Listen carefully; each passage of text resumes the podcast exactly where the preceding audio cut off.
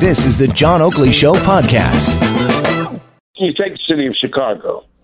Uh, so far this year, there have been uh, 20, I'm sorry, so far this year have been 256 blacks murdered.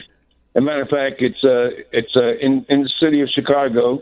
A person is shot every three hours, and there's a homicide every 15 minutes. Uh, and so you have to ask the question: Well, which is more important? That is, in terms of Chicago, there have been three people who have been killed by police this year, but a much larger number of blacks that have been uh, that are killing each other. And then you look at you look at education. You look at at city of Baltimore, and this applies to Chicago, Philadelphia, uh, Cleveland, New York, et cetera, et cetera.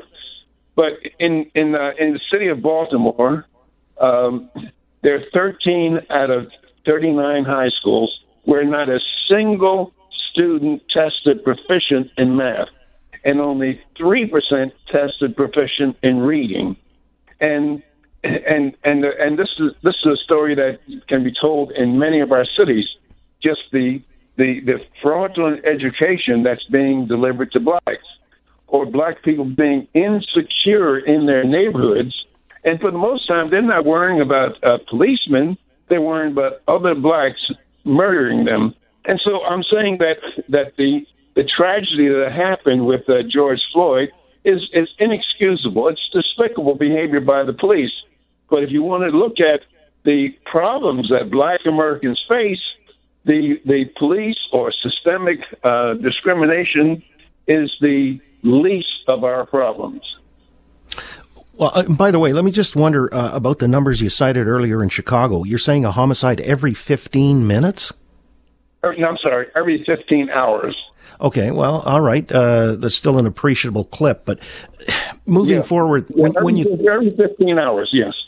All right. Uh, and yeah, we know. And in fact, this past weekend, I believe 18 more people were shot to death in the city of Chicago. Uh, I'll just punctuate the point with that. But when you talk about Baltimore and the schooling, the abysmal results there, uh, which you're saying is endemic to a lot of inner city schools in American cities. Is that not a form of systemic racism, though? I mean, when they get into a school system that somehow, uh, I don't want to know, uh, I guess corrupt might be one way of saying it, but it's obviously uh, something that's pretty uh, shoddy in terms of uh, outcomes. Uh, who or what's responsible for that? If you if you ask the question, if you look at if you look at the major cities where this fraudulent education is occurring, the the the uh, cities have been run by Democrats for well over half a century. Many times there's a black mayor, black the chief of police, black superintendent of schools. So if you want to uh, use uh, racism, you just have to say, well, these blacks are racism. They're destroying their own people. And I don't believe that's true. Uh, that is, uh, the, the, the, the rotten education in our cities is a result of the political structure. And for example, in New York City, uh, my colleague Tom Sowell has just recently done a study, and his book will be out at, by the end of June. He points out that he does a study of 100 schools and uh, 100 charter schools in New York City, and the kids who are black kids who are going to these charter schools are doing much, much better than their peers in the regular public schools. But the mayor of New York, uh, Bill de Blasio, he's trying to shut down the charter schools and he's trying to, and he's, and the educational establishment, the NEA, they're trying to shut down the charter schools because they don't like the competition. And so, and so, and matter of fact, in terms of these charter schools, there's the waiting line to get in is 55,000 people. And so, so I, if you, if you look at discrimination and racism and the police as being the problems that black Americans face the problems will last forever. That is, we, we have to do something else. Yeah, what you're saying is the black communities are really uh, they're victimized by the policies that are purportedly put in place to help them. Oh, oh yeah, absolutely. And and if you look at, I've often said that that there's that that black people have weathered through the harshness and the injustice of slavery, Jim Crow, and the harshest racism. But the, and all those measures, all those despicable acts, could not do to Black Americans what the welfare state has done. That is the the uh, the illegitimacy rate among blacks is seventy five percent. And keep in mind, in 1940, the illegitimacy rate among blacks was 11 percent. Uh, in 1880 in 1890, uh, most black kids, up to 80% of black kids, depending on what city you're looking at, lived in two parent families. Today, less than a third lives in two parent families. And I'm not a prude, but the fact, but if you're born, you don't know who or where your father is, that's not a very good start on life. Well, the jury seems to be in on that. I mean, the data's hard and fast and has been for a long time now. The dissolution of the family has not augured well uh, uh, in any instant, but particularly more acute in black communities or families, would you say? That, that, that is absolutely right. Matter of fact, the uh, illegitimacy rate among whites is over, slightly over 30%. And again, in 1940, the illegitimacy rate, illegitimacy rate among whites was 3%. And, and, and if you look at the if you look at the, the number of people who are in prison, the the it's overwhelmingly people from single uh, single headed you know female headed households. If you look at uh, suicide rates, you look at crime, you look at all these other statistics. It come, the people come from broken homes. That is, uh, uh, you know, female headed households. So so, so you, you can't blame that on racism. That is, you, I mean, that is, black people had far more, far greater family structure during the times of uh, after slavery than right now. But Professor Williams, how do we account for the claim that uh, black communities are over policed? Uh, and I mean, you've kind of answered already why the incarceration rates are disproportionate.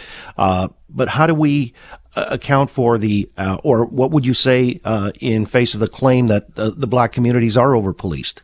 Well, if, if, if they were over policed, the crime level would not be as high as it is right now. That is, that is, if, if the Chicago, for just for example, you can use many other cities, St. Louis, Baltimore, if there was over policemen, you wouldn't, uh, over policing rather, you would not find 256 people murdered this year. The police would be there to prevent. And and you look at crime, you know, the average person does not know the horrible conditions that many black people have to live in. That is, uh, many times black people, mothers have to serve dinner on the floor to avoid stray bullets, and or sometimes have their children sleep in bathtubs to avoid stray bullets. They're afraid to come out at night, bars at the windows, and the average American would not begin to tolerate this kind of an existence. But it's it's uh it's something that black people have to learn had had had to learn learn to live with. I'm 84 years old, and when I was a kid, the kind of things that go on in black neighborhoods did not go on. The in in the city of Baltimore, for example, uh, in 2015, an average of four teachers were assaulted each school day of the year, and and and, and you know, assaulted so much that they needed medical treatment. And and uh, when I was when I was a kid in school, you didn't even look cross-eyed at a teacher. And so these progressive policies, again, uh, let me get back to that, which were obviously uh, meant to help, uh, you're saying have really backfired. How then does one unravel this Gordian knot? I mean, if we're slipping back into the abyss here, uh, socially and, you know, socioeconomically and all the other things, uh, the malaise that confronts the black communities, uh, how does one redress those or correct, uh, the trajectory? Well, you, you, you maybe need to get back to doing things that work as opposed to things that sound good. That is, when when I was in, in elementary school and in, in junior high school, uh, if you got wise with a teacher, you were sent down to the vice principal's office, and he had a paddle in there, and he would whip your butt. I've had my hand smacked a number of times by teachers with a ruler, but you know, a teacher or a vice principal doing that today, he would go to jail. And, and so what I'm saying is that that's just one example of how we've changed from from doing things that worked to doing things that sound good. And and and we see that we're paying the price for it. Thanks for listening to the John Oakley Show podcast. Be sure to rate, review, and subscribe for free at Apple Podcasts, Google Podcasts, and anywhere else you get your on demand audio.